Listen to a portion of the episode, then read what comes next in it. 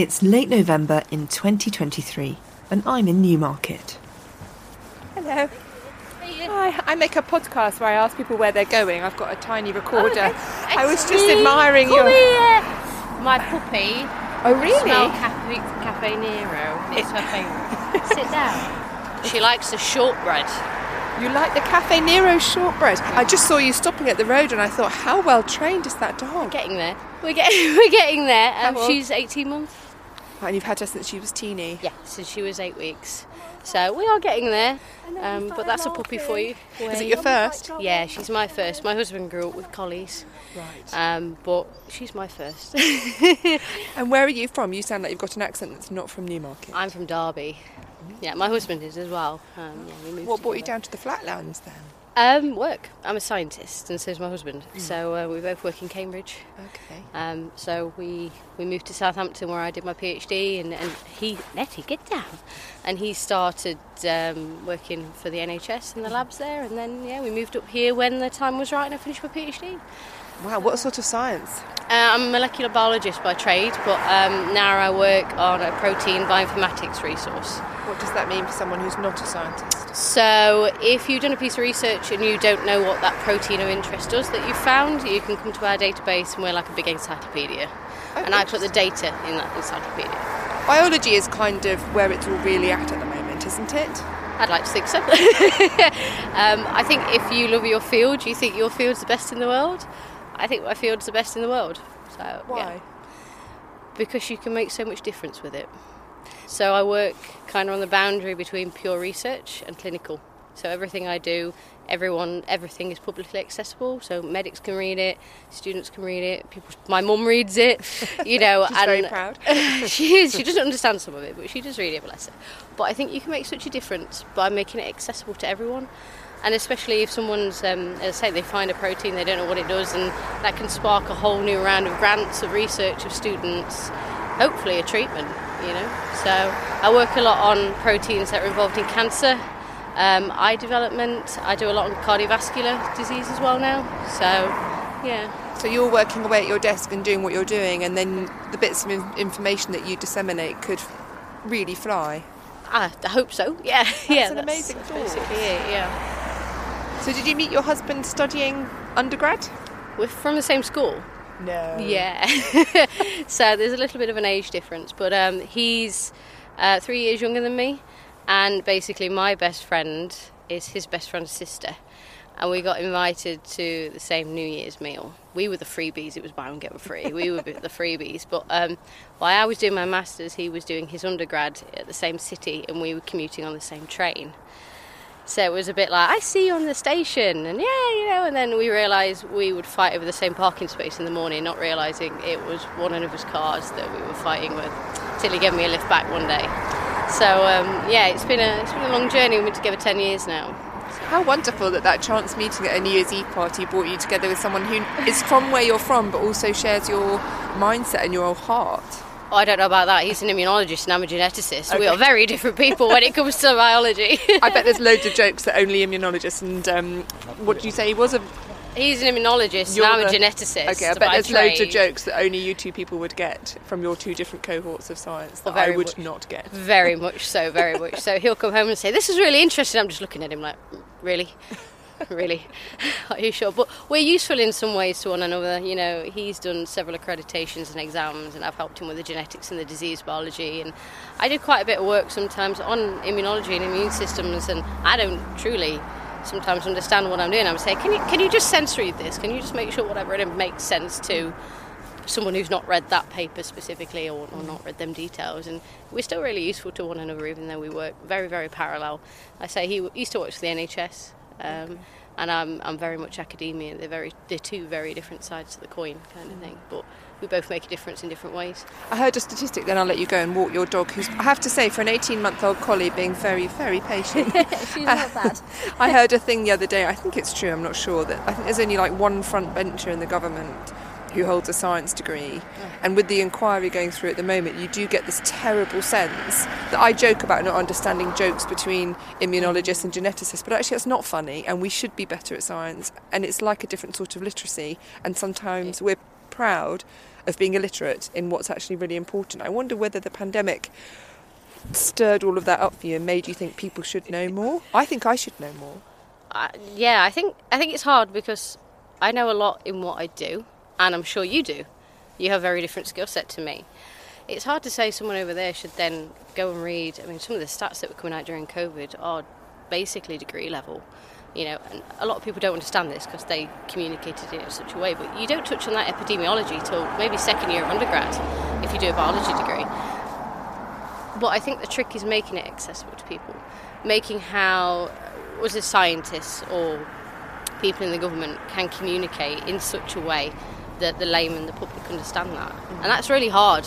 I sometimes struggle with that. I mean, I, I can talk to biology students. I hope I'm being able to talk to you on the street, but it's not typically what we're trained for.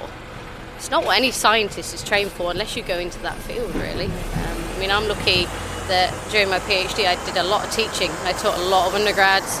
I talked to parents when they came around the university and, you know, talked about what I did. It was practice, um, but it's a really hard skill.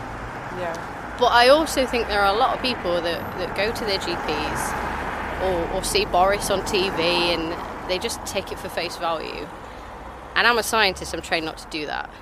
I think too many people take stuff for face value. And, and I don't mean they should be conspiracy theories and they should question everyone, excuse me. That's all right. But um, I definitely think people should not just take things, kind of thing. Sorry, you've got gloves It's all and it's so I've cold. hidden my phone as well. yeah. Sorry. Hey, I'm just outside Tesco. Give me two minutes. Okay, cool. Are you meeting someone? Have I delayed you? Eh, my husband's just been to have a haircut. Nettie, can we not? Over. You were being so good. Yeah, and I hid my phone because I was like, I've got everything in pockets. I know, Now me it's too. turned cold. It's so cold. It's- I've got leg warmer. I've gone retro. I've got leg warmer. Oh, I've got fleecy trousers on. We've, we've got to that level, haven't we? She's all right. I'm not. Well, it's really nice to talk to you. Um, I won't hold you up to your husband with his new, slightly colder head, I know. having I had his haircut. Yeah, I know. But we got to do it before Christmas. I, That's you know. right. Have a lovely day. So nice to meet you. Bye bye.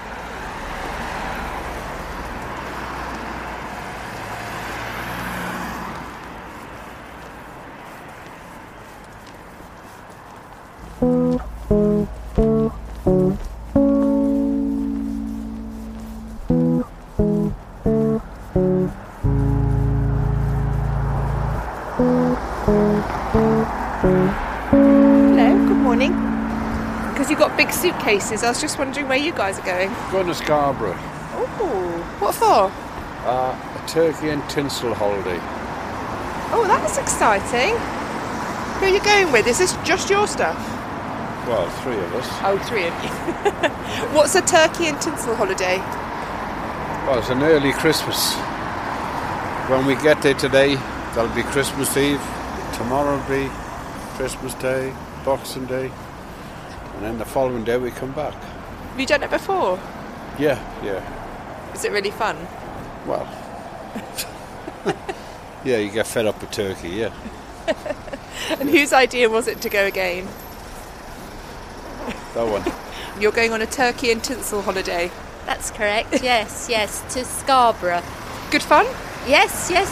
There's usually another couple, but this holiday, um, because we were going to the Isle of Wight and it was cancelled, and so they put us on the Scarborough one, but our friends couldn't come, so there's only three of us this time instead of five.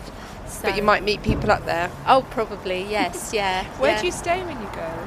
We we're staying um, in a hotel on the seafront. Oh, So, so well, we expect snow, or they told us it could be snowing. So a weekend. real Christmas weekend. yes. Uh, do you do quite? Oh, very excited dog. Do you do a lot of holidays together, you guys? yes, yeah. We usually do um, Christmas markets. We've done 20 in the past 20 years, all over the place Austria, Germany, France, Belgium, Prague. Wow. Are you a bit of a romantic with the whole Christmas thing? Yes, yeah, yeah. It, puts you in the mood for Christmas. And what about, have you got a family? Did they do this with you, kids and things? No, no, it's just just us when we retired, and um, uh, they they do their own thing. So yeah, it's usually just a group of friends. We started when we were all at work, and we we've carried on over the years. Oh, I love that. Where did you work? Um, I worked in the library in Newmarket. How long did you do that for? Oh, quite a few years. What was it like? It was interesting because you never knew who was going to come in and what what they wanted to know, and so it was a very interesting job. Yeah. Did you find yourself quite good at reading people without being, you know, making a pun? Did you sort of think, oh, I think I know what they might like? Um, yes, you got to know what what books they they would be interested in, and you could recommend them. Oh, this might be our coach now. Oh, this is your How exciting! Could be. You're actually going on holiday, and I'm here to witness it. Have a great holiday. Where's your mate? Look, he's going to miss the bus. I hope it does snow. That would be so nice. Yeah. Enjoy the turkey. bye bye.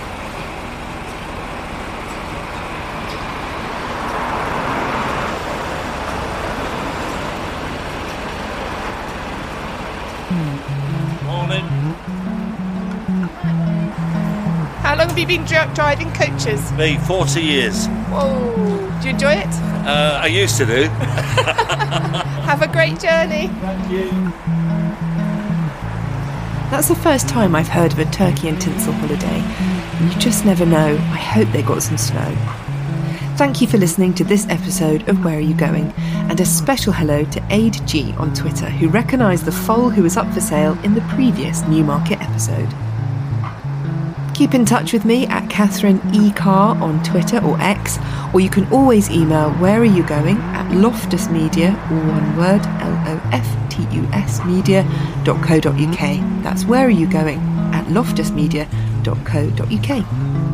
My name's Catherine Carr, and the team at Loftus Media produce the episodes.